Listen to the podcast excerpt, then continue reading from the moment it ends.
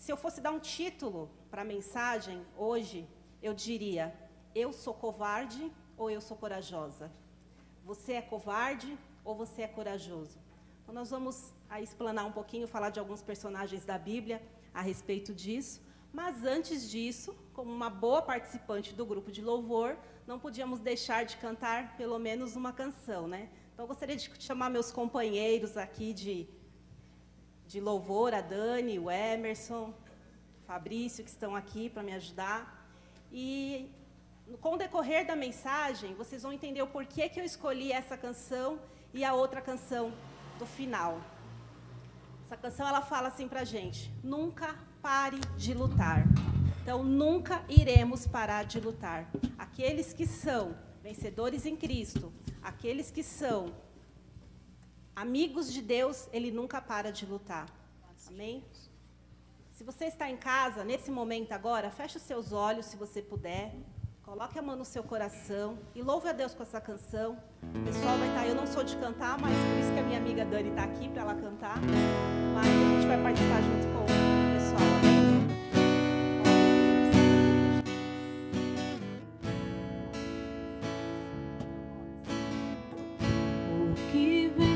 para tentar ferir o valente de Deus em meio às suas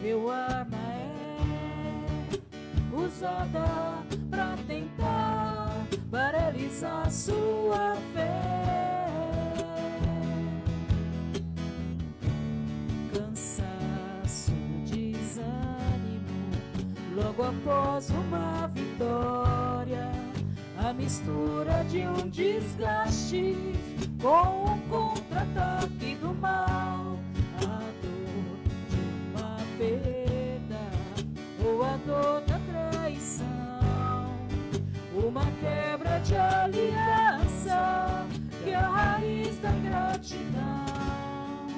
Se alguém está assim, preste muita atenção, ouça o que vem do coração.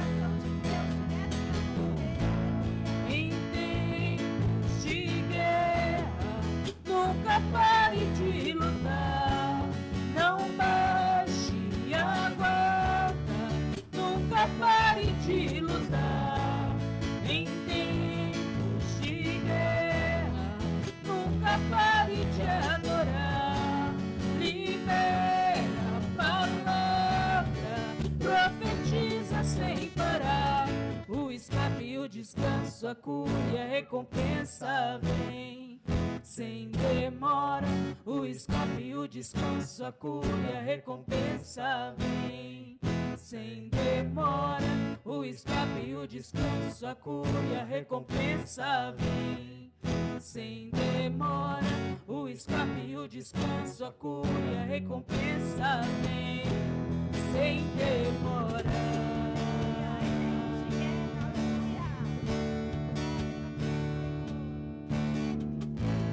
Em tempos de guerra, nunca pare de lutar. Não baixe a guarda, nunca pare de lutar. Em tempos de guerra, nunca pare de adorar. Libera a palavra profetiza sem parar. O escape o descanso, a cura a recompensa vem. Sem demora, o escape o descanso, a cura a recompensa vem. Sem demora, o escape o descanso, a cura a recompensa vem. Sem demora, o escape o descanso, a cura a recompensa vem sem demora.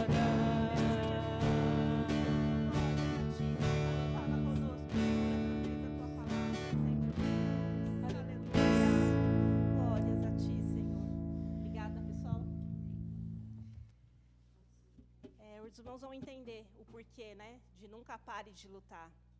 Querendo ou não, estamos vivendo, né, aí uma guerra, seja ela virtual, seja ela na saúde, seja ela espiritual, né? Então estamos vivendo aí um momento de guerra e a gente nunca pode parar de lutar. E a gente também não pode ser covarde. Nós devemos ser corajosos. Amém? É, aquele que pode, né, que tem as suas Bíblias, vamos abrir ali em Jonas. Eu não quero me prender muito na questão da covardia, mas mais da coragem.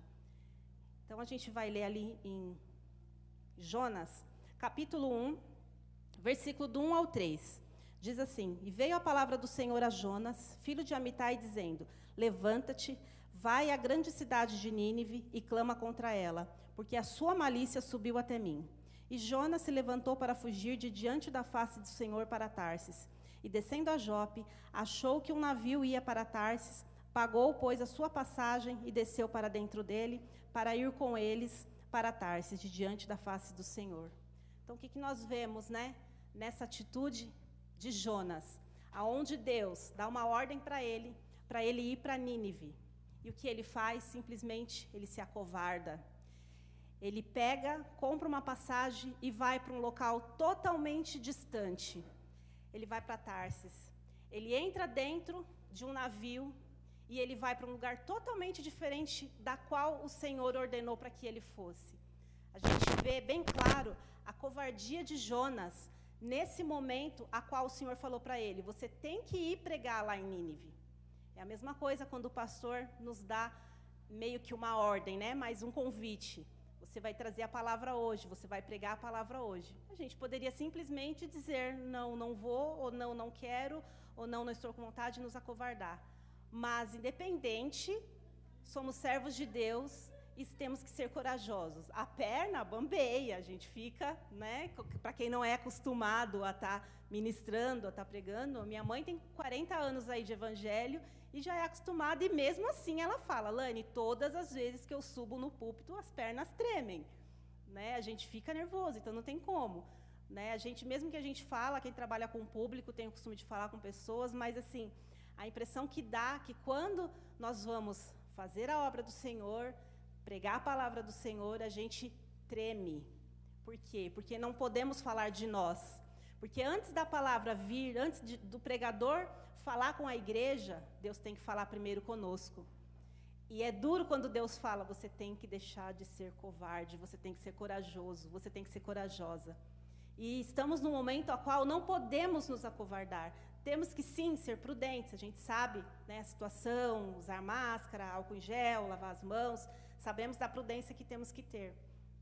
Mas, na medida do possível, ficar em casa, na medida do possível, sair só para trabalho, né, para quem está trabalhando, para quem não está trabalhando de casa, é, só para comprar os alimentos e ser prudente. E quando sair, tem que ter a prudência né, de estar tá com máscara ou de estar tá aí né, se cuidando, porque sabemos que não está fácil. Né? É difícil um pregador não subir aqui e falar da situação a qual estamos vivendo, né, da pandemia.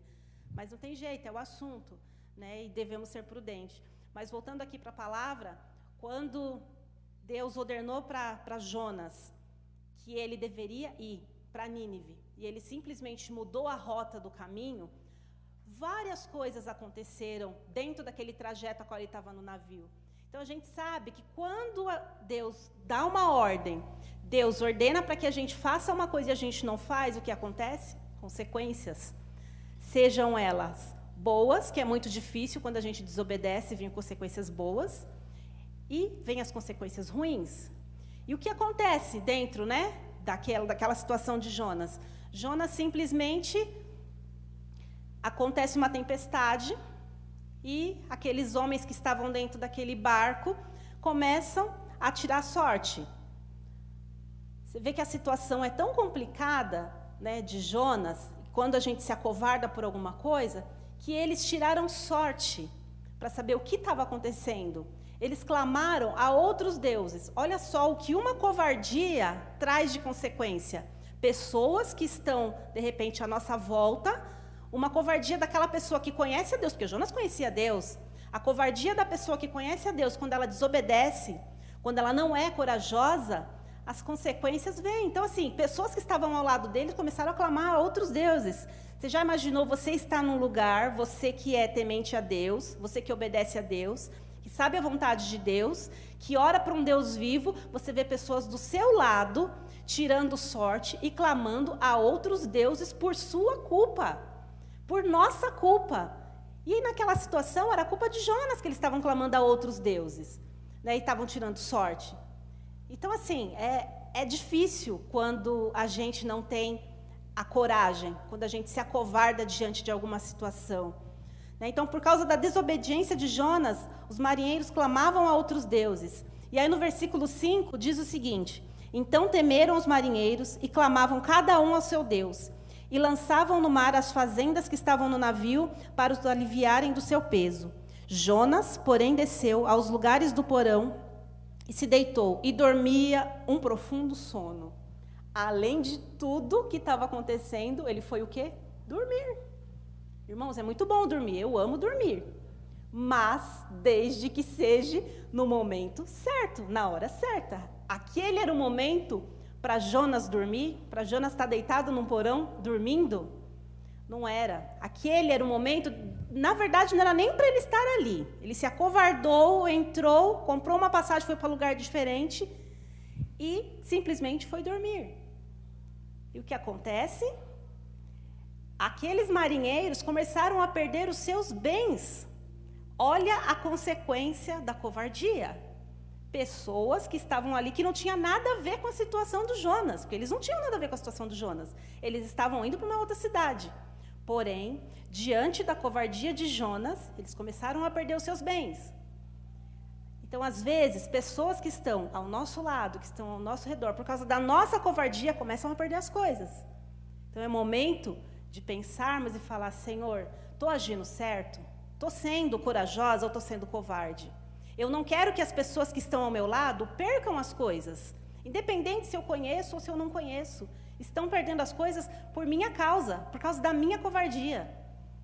Olha só o que acontece, né? Toda a situação. Mas como eu falei, eu não quero muito me prender na situação da covardia, porque a gente vê que depois, né, acontece toda a situação ali do Jonas é, se arrepender, né? No versículo 12 diz o seguinte: E, eles, e ele lhes disse: Levantai-me e lançai-me ao mar, e o mar se aquietará, porque eu sei que por minha causa vos sobreveio essa grande tempestade.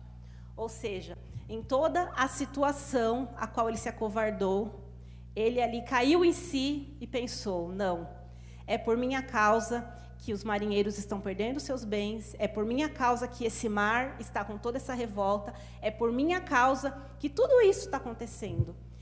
E aí cabe a nós pensarmos: será que é por minha causa que está acontecendo toda essa situação no mundo de pandemia? Por eu não orar mais, por eu não buscar mais, por eu não fazer a vontade de Deus, por eu não servir a Deus como eu tenho que servir, por eu não ser correta diante de Deus? Então, cabe, de repente, a uma reflexão interna, né? A cada um de nós. Será que eu estou fazendo realmente a vontade de Deus para que essa situação toda esteja acontecendo? E eu fiz aqui algumas anotações, aonde Jonas pede, né, para que lance ele ao mar. Então, assim, para herdar a grandeza dos céus que nos agrada, é preciso deixar a covardia de lado e viver pela fé e a coragem. Pois Deus não tem prazer naquele que retrocede, ou seja, aquele que olha para trás. Então, a princípio, Jonas pensou em olhar para trás. Jonas pensou em não fazer a vontade de Deus. Até mesmo ele tinha os motivos dele, porque ele sabia que o Senhor, né, quando ele, Deus dá ordem para que ele vá, né, avisar que o Senhor vai destruir a cidade, ele sabia que o Senhor ia se compadecer, nem que fosse por conta de um que estivesse ali. Mas quando Deus dá ordem, independente se o Senhor vai destruir ou não, temos que cumprir, temos que fazer a vontade de Deus. Nós não podemos nos acovardar. Se o Senhor vai mudar de opinião com aquilo que vai fazer, com aquilo que Ele nos ordenou a fazer, aí é a vontade de Deus. Mas a nossa parte nós temos que fazer. Nossa parte nós temos que cumprir.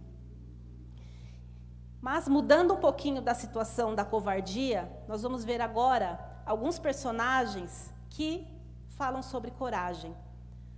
É, a coragem, muitas vezes a gente não tem coragem de fazer muita coisa, muitas vezes a gente não tem coragem de subir ao púlpito para falar, muitas vezes a gente não tem coragem de falar de Deus para o nosso colega de trabalho ou para o nosso vizinho. É, não porque às vezes a gente tem vergonha ou isso ou aquilo, mas parece que o dia a dia nos faz, nos deixa de uma forma com que as coisas passem e quando a gente vê, né, passou, passou e está passando, né? Então, assim, como o pastor falou, né? Ele queria falar a minha idade, né? Tem problema, eu falo que eu tenho 40. A Dani está apontando ali 50, mas não cheguei nos 50 não, tá, gente? Né? Minha irmã mais velha não chegou nessa idade, viu? eu tenho 40, né? E assim, subi no púlpito algumas vezes para pregar, não foram muitas, mesmo sendo filha de pastora, né? Mas a gente sabe que cada um a Deus deu um talento, né? A cada um tem o seu dom. E eu gosto muito do, do ministério de louvor, mesmo não sendo uma tecladista profissional, mas eu gosto muito, né, da, da parte do louvor, de adorar a Deus. E quando a gente se vê diante de uma situação de trazer a palavra de Deus, a gente sabe que não é fácil, né? Então a gente vê que algumas pessoas Deus deu e a pessoa deslancha e fala e vai pronto, mas a outras, né, a gente vai meio devagar, meio gatinhando. Então, mesmo estando na igreja, eu fui apresentada na igreja pelo pastor Orides na quadrangular, né? Então, assim, praticamente dentro da igreja. Claro, tive minhas falhas, meus defeitos aí no decorrer desses 40 anos, mas Deus sempre tendo misericórdia e nos trazendo, né? A gente sempre se encorajando e né, brilhando ali nos caminhos do Senhor. Então eu queria é, agora a gente falar a respeito da, da coragem. E o primeiro personagem a qual a gente vai falar é sobre Davi. Então, Davi, a gente sabe bem da história ali do, do Davi, né, a qual eram apacentava as ovelhas né, diante do, dos seus irmãos mais velhos Então, só para não ficar na, nas minhas palavras, vamos ali em 1 Samuel capítulo 17. Quem tem as suas Bíblias em casa.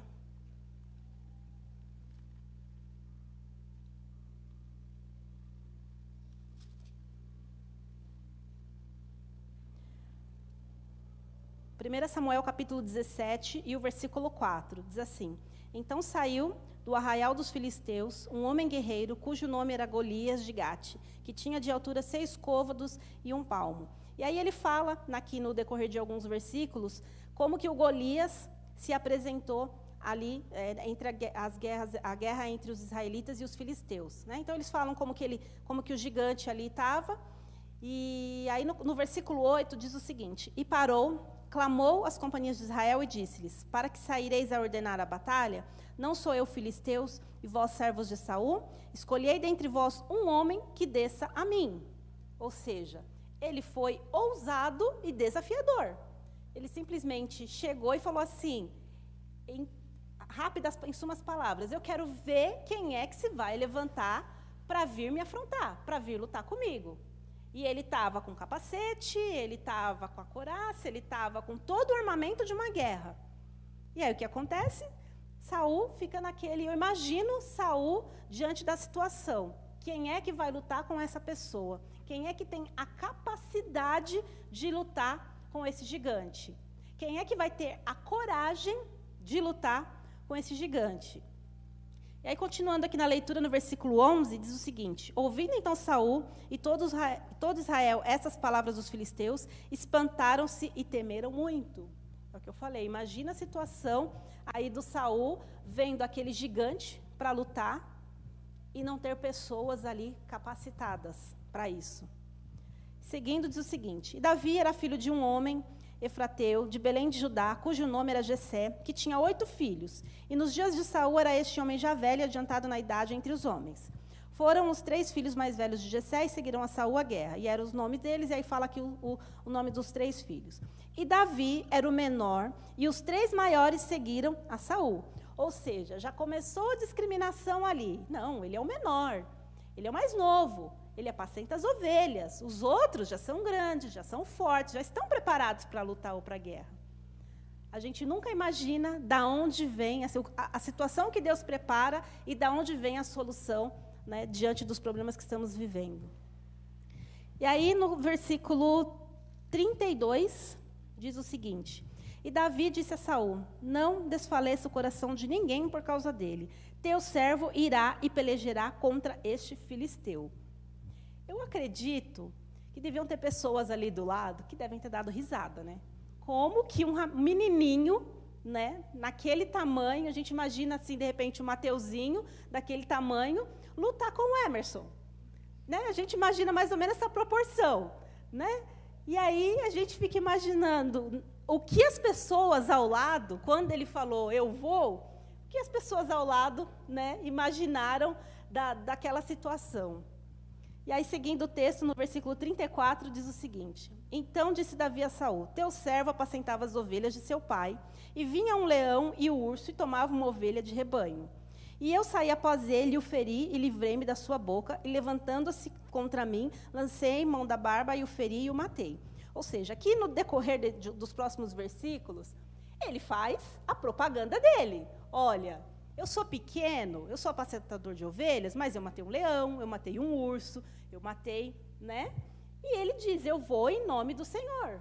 Ou seja, naquela situação que ninguém se propôs, porque a gente vê que a situação é que alguns empurraram pessoas para ir lutar com o gigante. Mas o que acontece? As pessoas não tinham atitude. Eles iam por quê? Porque ah, o que, que o pai de Davi fez? Vou mandar os meus três filhos mais velhos. Ou seja, não foram eles que tomaram a atitude de ir. Eles foram meio que obrigados. Eles foram lançados a irem. E Davi foi quem se prontificou, foi quem se encorajou, foi quem tomou a coragem de falar: Eu vou. E para ele ir, ele tinha que provar que ele fez alguma coisa. O que, que ele fez? Matou leão, matou isso, matou aquilo. Por qual motivo que ele não ia, de repente, lutar com o gigante? E o mais interessante de toda a situação. no versículo 38. E Saul vestiu a Davi dos seus vestidos e pôs-lhe sobre sua cabeça um capacete de bronze e o vestiu com uma coraça. Davi cingiu a espada sobre os seus vestidos e começou a andar, porém nunca havia experimentado. Então disse Davi a Saul: Não posso andar com isso, pois nunca o experimentei. E Davi tirou aquilo de sobre si. Ou seja, além de tudo, ainda queriam colocar até entendo a situação de Saul. Não, vamos tentar proteger o menino, né? Vamos colocar o capacete, vamos colocar a coraça, para que ele se proteja. Mas o menino nunca tinha usado aquilo, ele não sabia usar. É a mesma coisa de, de repente, dar uma arma na minha mão que nunca manuseei. Não vai adiantar nada. Primeiro que eu vou começar a tremer, já começa por aí. Não vai adiantar nada. Então é a mesma coisa. O menino nunca tinha usado aquela roupa. Ele, ele era acostumado a andar com o quê? Com estilingue, né? que acho que era o nome mais fictício né? para o armamento que ele usava. Ele era acostumado a andar com aquele cajado a qual ele tocava as ovelhas. Ou seja, ele nunca tinha usado aquela roupa, então jamais ele iria conseguir lutar naquela situação com aquela roupa da coraça. Mas o que, que ele tinha? Coragem. O que, que ele tinha? Ousadia. O que, que ele tinha? O Senhor junto com ele. Quando nós temos Deus junto com nós, pode vir gigante, pode vir leão, pode vir urso, porque nós vamos vencer em nome de Jesus. E aí no versículo 42 diz o seguinte: E olhando o filisteu, vendo a Davi, o desprezou, porquanto era mancebo, ruivo e de gentil aspecto. Imagine o gigante daquele tamanho, como eu falei, o Emerson daquele tamanho, olhando para o Mateuzinho, vem brigar comigo. Acho que ele pensou: se eu só dar um croquezinho na cabeça dele, pronto, acabou. Acabou a guerra, não tem mais. Né? Então, é, é, é imaginar assim, você imaginar aquela cena daquele gigante daquele tamanho, olhando um menininho ruivinho ainda, querendo lutar contra ele, sem um capacete, sem uma armadura e sem nada. Né? É só Deus, não tem outra explicação. Não tem outra coisa, é só Deus. E aí no 43 diz o seguinte: Diz, pois, os filisteus a Davi: Sou eu algum cão para tu vires a mim com paus? E o filisteu amaldiçoou a Davi pelos seus deuses. Ou seja, ele sabia que Davi, porque com certeza surgiu aquele burburinho, né? Que a gente sabe, fofoquinha, buchicho, sai como um rastro de pólvora. Então, com certeza, chegou no ouvido dele que as pessoas falaram assim: ó, oh, quem vai lutar com você é um menininho que matou um leão, é um menininho que matou um urso, é um menininho que matou um cão. Então, ele deve ter imaginado: isso aí é fácil, quero ver me enfrentar. Isso aí é fácil. Matar um leão, matar um urso, matar alguma coisa é fácil. Quero ver me enfrentar. Você vem com essa espada, você vem com, com essa pedrinha aí achando que vai me matar? E aí o que, que diz no 44? Diz mais o filisteu a Davi: Vem a mim e darei a tua carne às aves do céu e às bestas do campo. Olha como ele foi ousado em falar com Davi. Olha o que ele diz para Davi: Vem a mim e darei a tua carne. Ou seja, ele tinha certeza que aquela guerra era dele. Ele tinha certeza que ele ia pegar aquele menininho e ia jogar para as aves comerem. E aí o que, que diz Davi? Hoje mesmo o Senhor te entregará, no versículo 46. Hoje mesmo o Senhor te entregará na minha mão, e ferir-te-ei, e te darei a cabeça e os corpos do arraial dos filisteus. Darei hoje mesmo as aves dos céus e a besta da terra, e toda a terra saberá que há Deus em Israel. Precisa de mais alguma coisa? Precisa de lança, coraça, capacete? Não. Só precisa do quê? Do Senhor. Só precisa do quê? De Deus. Só precisa do quê? De ter a coragem. Só precisa lutar. Só precisa colocar dentro de si: Senhor, eu estou aqui. Faça conforme a tua vontade. Então foi isso que o Davi precisou naquele momento. Né? E assim a gente finaliza a história de Davi, a coragem de Davi. Né, eu sei que tem toda aí uma, uma situação aí para trás, mais para frente, mas assim, o que eu queria frisar era só essa parte, eu só queria chegar até essa parte. Aonde o Davi, ele fala no 46, Hoje mesmo o Senhor te entregará na minha mão e ferir-te-ei, e te tirarei a cabeça e os corpos do arraial dos filisteus, darei hoje mesmo as aves dos céus e, a, e as bestas da terra, e toda a terra saberá que há Deus em Israel. Ou seja, pelo aquele menino, toda a nação ficou sabendo que havia um Deus que operava e que fazia milagres. E hoje a gente tem que ter a consciência e saber: eu sou corajoso, eu sou forte, porque eu tenho um Deus. Um Deus que está comigo o tempo todo. Um Deus que me protege. Um Deus que vai na minha frente. Porque muitas situações a gente pensa em se acovardar. Em muitas situações a gente pensa em voltar para trás. Mas a gente tem que ter, Senhor, o Senhor está na frente. Senhor, vai na frente. Tem um gigante lá, Senhor. Eu não, eu não posso com ele. Mas em nome do Senhor eu posso. E assim foi a coragem de Davi. E agora a gente vai falar aqui sobre uma outra, uma outra personagem, sobre Raabe. Outra mulher de coragem. Outra pessoa corajosa. Vamos abrir a nossa Bíblia lá em Josué, capítulo 2.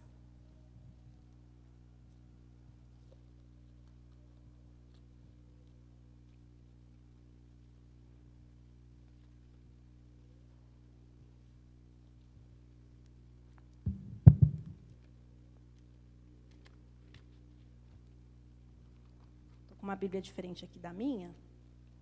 Estou meio perdida para achar aqui.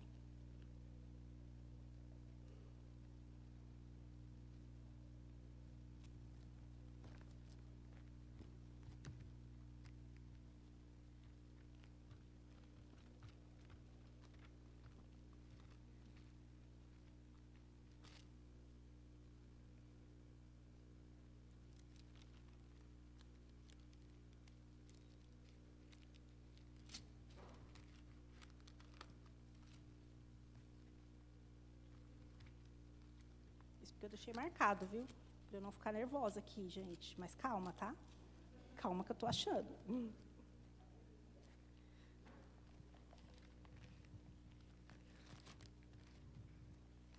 A gente fica cantando né, os livros da Bíblia para a gente poder lembrar onde que está o Josué. Josué capítulo 2, Diz o seguinte: E enviou Josué, versículo 1, enviou Josué, filho de Num, dois homens desde Sitim a espiar secretamente, dizendo: Andai e observai a terra e a Jericó. Foram, pois, e entraram na casa de uma mulher prostituta, cujo nome era Raabe, e dormiram ali. Então deu-se a notícia ao rei de Jericó, dizendo: Eis que esta noite vieram aqui uns homens dos filhos de Israel para espiar a terra. Pelo que enviou o rei de Jericó a Raabe, dizendo: Tira fora os homens que vieram a ti e entraram na tua casa, porque vieram espiar toda a terra. Porém, aquela mulher tomou a ambos aqueles homens e os escondeu e disse: É verdade que vieram homens a mim, porém eu não sabia de onde eram. E aconteceu que, havendo-se de se fechar a porta, sendo já escuro, aqueles homens saíram, não sei para onde aqueles homens se foram. Ide após eles depressa, porque vos alcançareis. Porém, ela os tinha feito subir ao telhado e os tinha escondido entre as canas do linho que puseram em ordem sobre o telhado.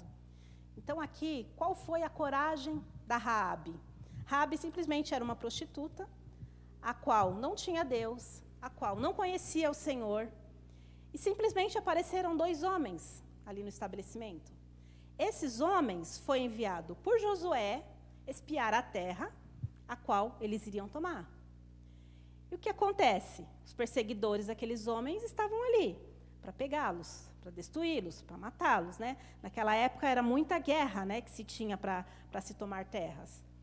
E diante daquela situação, aqueles homens apareceram e simplesmente ela não sabia o que fazer. E o que acontece? Sem conhecer, sem saber, ela simplesmente esconde aqueles homens, né? Como Deus tem um propósito na vida de cada pessoa, né? Mal sabia ela a benfeitoria que ela, que ela estava fazendo para homens de Deus. Mesmo sem saber, mesmo sem conhecer Deus, mesmo sem conhecer o que aqueles homens iriam fazer, ela escondeu aqueles homens, porque os outros estavam à, à caça deles, à busca deles. No versículo 14 diz o seguinte: Então aqueles homens responderam-lhe, responderam-lhe: A nossa vida responderá pela vossa até o ponto de morrer. Se não denunciardes este negócio, e será, pois, que dando-nos o Senhor esta terra, usaremos contigo de beneficência e de fidelidade. Ela então os fez descer por uma corda pela janela, porquanto a sua casa estava sobre o muro da cidade e ela morava sobre o muro. Ou seja, qual a garantia? Ela não conhecia aqueles homens. Qual a garantia que ela tinha que nada ia acontecer com ela se ela escondesse aqueles homens, se ela desse guarida, se ela simplesmente é, ajudasse aqueles homens a fugirem? Qual é a garantia que ela tinha? Ela não conhecia, ela não sabia de onde eles vinham. Mas a coragem dela fez com que mais para frente, lá, né, que vem toda a história, mais para frente ela conhecesse a Deus e ela casasse com uma pessoa que era lá do meio deles. Ela saiu daquela, de toda aquela situação. Olha o que Deus faz para que a pessoa tome uma coragem de fazer algo, para que lá na frente ela mesma seja beneficiada com a coragem que ela teve.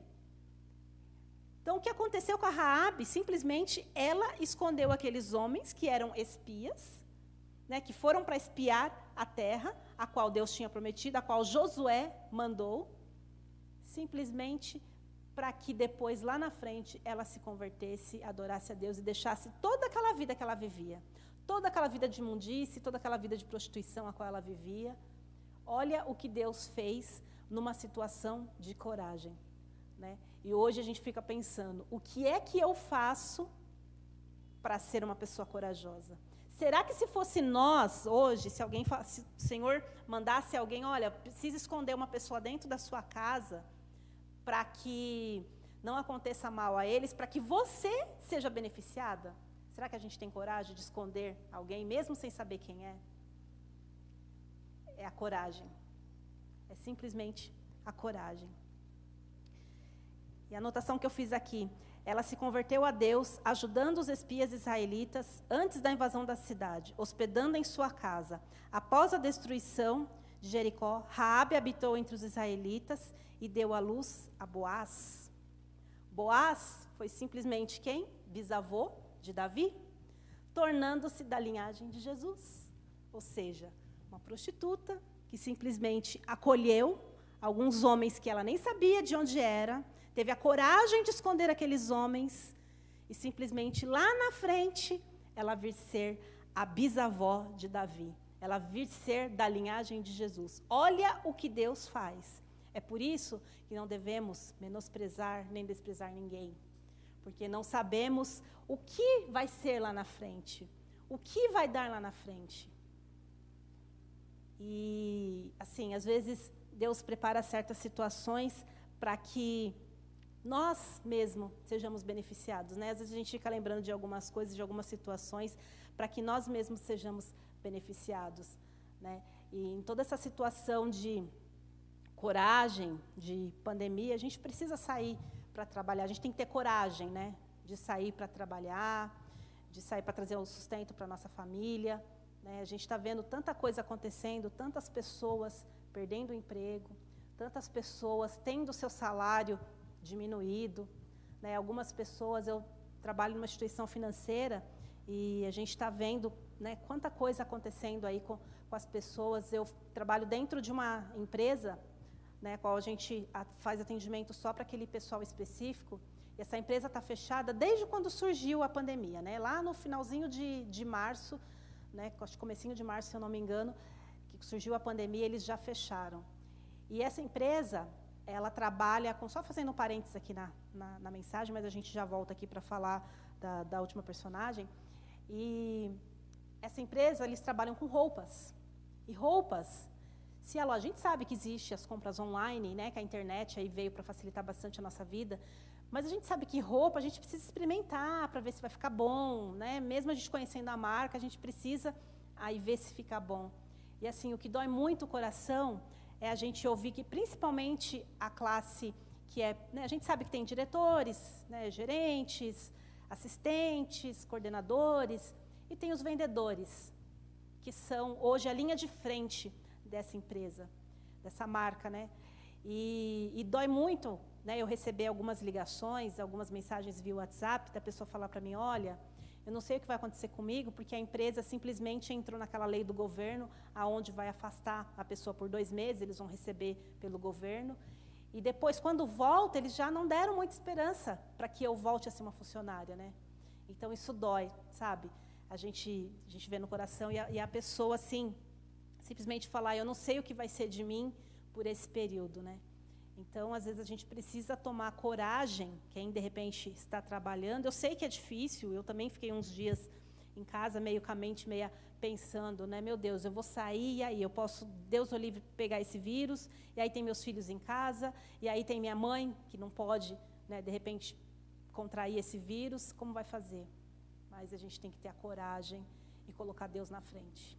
A gente tem que ter a coragem e falar: Senhor, me reveste, seja com a coraça, ou seja, simplesmente em nome do Senhor, como fez Davi, e eu vou.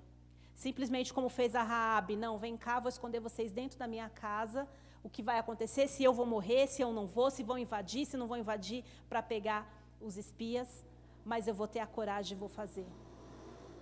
E eu penso muito e vem muito é, uma frase que uma pessoa dizia, né? Aqueles que, aquele que está em Cristo não tem crise. Né? E a gente tem que passar de cabeça erguida, né? A gente tem que passar essa situação toda de cabeça erguida, colocando Deus na frente e seguindo, né?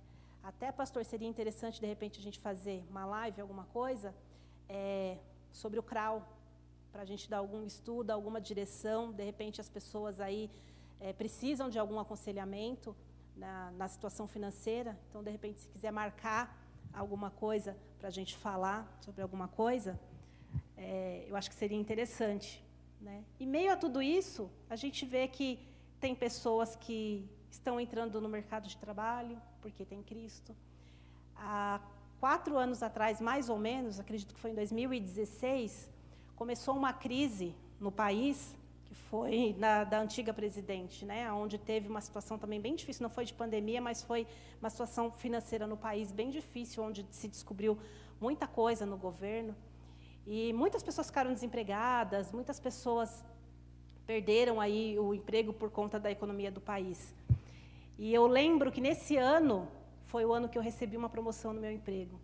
E eu, sabe, não canso de lembrar disso. Aqueles que estão em Cristo não têm crise. Então nós temos que ser corajosos, nós temos que ser vigilantes e temos que ser abençoadores da casa do Senhor. Porque aqueles que são abençoadores da casa do Senhor, a gente sabe que a gente vai em frente. E a última personagem aqui que a gente vai falar é a respeito de Abigail. Abigail, ali em 1 Samuel, capítulo 25.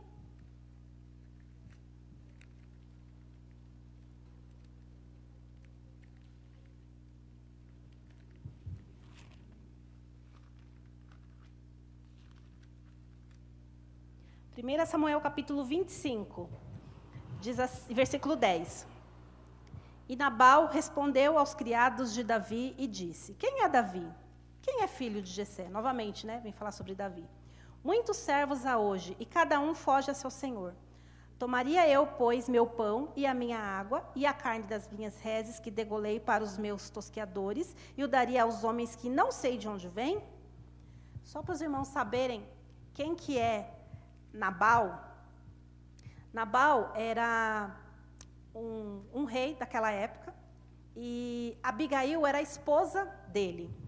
Ele era um homem muito rico, porém ele era malvado, ele era mau. E ela era uma pessoa humilde, sensata, honesta. E Davi ele estava fugindo, né? Estava tendo ali uma antes dele se tornar rei em Israel, ele estava fugindo para se proteger. E aí o que acontece? Ele, essa mulher, ela se depara com a situação de Davi e ela vê que ele está ali fugindo junto com os seus companheiros ali de guerra e ela se compadece com a situação dele. E aí no versículo 18, do mesmo capítulo de 1 Samuel 25, diz o seguinte: Então Abigail se apressou e tomou duzentos pães e dois odres de vinho, e cinco ovelhas guisadas, e cinco medidas de trigo tostado, e cem caixas de passas, duzentas pastas de figos passados e o pôs sobre os jumentos. E disse seu, aos seus mancebos: Ide adiante de mim, eis que vos seguirei de perto. O que, porém, não declarou ao seu marido Nabal. Por que, que ela fez isso? Ela se compadeceu com Davi. Ela se compadeceu com a situação que eles estavam ali fugindo. E Nabal simplesmente, ele era um homem rico, porém ele era ganancioso. Ele queria as coisas só para ele. Ele não queria dividir o que ele tinha com ninguém. Ele simplesmente pensou assim: para que, que eu vou ajudar pessoas que eu não conheço? Diferente de Raabe, né, que não conhecia e protegeu. Então ele falou: para que, que eu vou ajudar? Mas Abigail era sensata, era honesta, tinha um coração bom.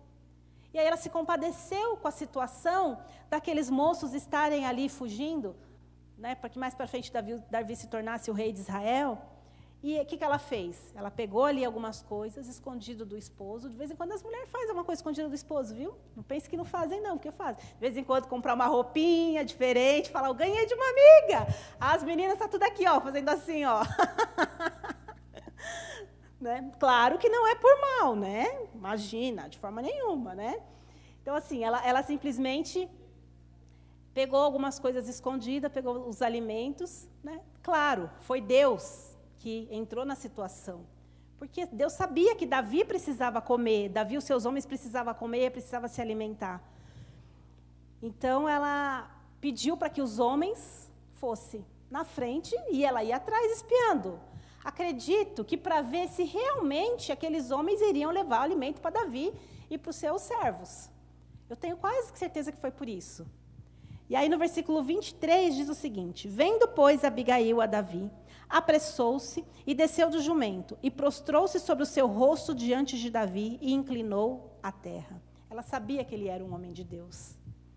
E lançou aos seus pés e disse: Ah, Senhor meu, minha seja a transgressão. Deixa, pois, falar a tua serva aos teus ouvidos e ouve as palavras da tua serva. Meu Senhor, agora não faça este homem de Belial, a saber Nabal, impressão do seu coração. Porque tal é qual é o seu nome. Nabal é o seu nome e a loucura com, e a loucura está com ele. E eu, tua serva, não vi os mancebos de meu senhor que enviaste. Ou seja, ela simplesmente falou: aquele homem está louco.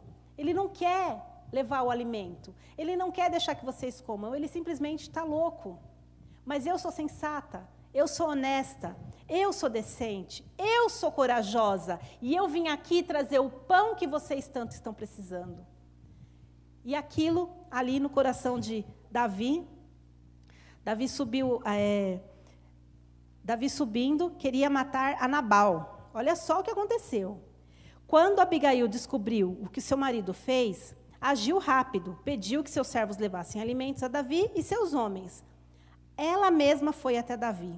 Davi percebeu humildade nela, coragem e ouviu o conselho sábio, aonde impediu uma tragédia. Ou seja, Davi, quando viu que aquele rei, que, aquela, que aquele homem rico, não queria levar o alimento para eles, o que, que ele queria fazer? Matar. Porque o Davi, tudo dele era na espada, né? Tudo ele queria matar. Às vezes a gente tem essa vontade, né, gente? Mas não pode, tá? né? Às vezes a gente tem aquela vontade, né? Aquele sangue forte, mas não podemos. E, e aquela mulher, ela viu, ela pensou, vai acontecer uma tragédia. Então eu vou lá levar o alimento, eu vou lá levar o suprimento, para que não aconteça uma tragédia, para que ele não mate o meu marido, para que não aconteça coisa pior. E aí Davi se compadeceu com aquela atitude daquela mulher. Davi simplesmente, né, se alimentou e passaram-se alguns anos. E o que aconteceu depois de dez anos? Versículo 38. E aconteceu que, passado quase dez anos, feriu o Senhor a Nabal e este morreu. E ouvindo Davi que Nabal morrera, disse: Bendito seja o Senhor que pleiteou o pleito da minha afronta na mão de Nabal e deteve ao seu servo do mal, fazendo o Senhor tornar o mal de Nabal sobre a sua cabeça. E mandou Davi falar a Abigail para tomá-la por sua mulher. Ou seja, olha a situação que Deus preparou para que Abigail fosse a esmento para suprir o alimento, e Davi achou graça nos olhos daquela mulher, mas até então não tinha nenhum interesse, porque ela era esposa de Nabal. E simplesmente, depois de dez anos, quando morreu, Deus fez com que ela fosse a sua esposa. Né? Davi sabia que ela era honesta, que ela era bonita, e aí, depois de dez anos, né, ela torna-se a esposa. Olha só o que Deus faz né, em toda a situação, em toda essa reviravolta. É, é bem interessante né, o que Deus prepara nas nossas vidas. Às vezes, Ele faz com que muitas situações mudem de rota, mudem de destino de uma hora para outra, para que lá na frente a gente vá entender o que acontece, né? O que aconteceu. Então, assim, é bem. É, é, as coisas que o Senhor faz, aos nossos olhos, a gente não entende. Mas só Ele sabe o porquê. É como eu falei, só Ele sabe o porquê desse motivo nós estamos passando por essa pandemia. Né? E eu queria deixar mais um versículo para os irmãos, para a gente estar tá finalizando, em 2 Timóteo, capítulo 1, versículo 7 e o versículo 8. Diz o seguinte: Porque Deus não nos deu o espírito de temor, mas de fortaleza e de amor e de moderação. Portanto, não te vergonhes do testemunho do nosso Senhor, nem a mim, que sou prisioneiro. Antes participa das aflições do Evangelho, segundo o poder de Deus. Então, é o Senhor que nos fortalece com o espírito de coragem. É o Senhor que nos fortalece com o espírito de vencedor. É o Senhor que nos fortalece com aquele espírito de graça. Né? Então, assim, muitas coisas a gente vê acontecer e a gente pensa: será que eu estou sendo corajoso, corajosa, ou será que eu estou sendo covarde? Né? Que fique essa mensagem no coração dos irmãos. Como eu falei, eu não sou uma pregadora nata, não sou uma pregadora né, de muitos conhecimentos, mas é, eu acho que quando Deus nos dá ordem, a gente tem que ter coragem. Né? Eu gostaria de chamar meus companheiros aqui do louvor, para a gente cantar mais uma canção. Que essa palavra tenha entrado no seu coração. Que Deus realmente tenha falado com você, assim como Ele falou comigo.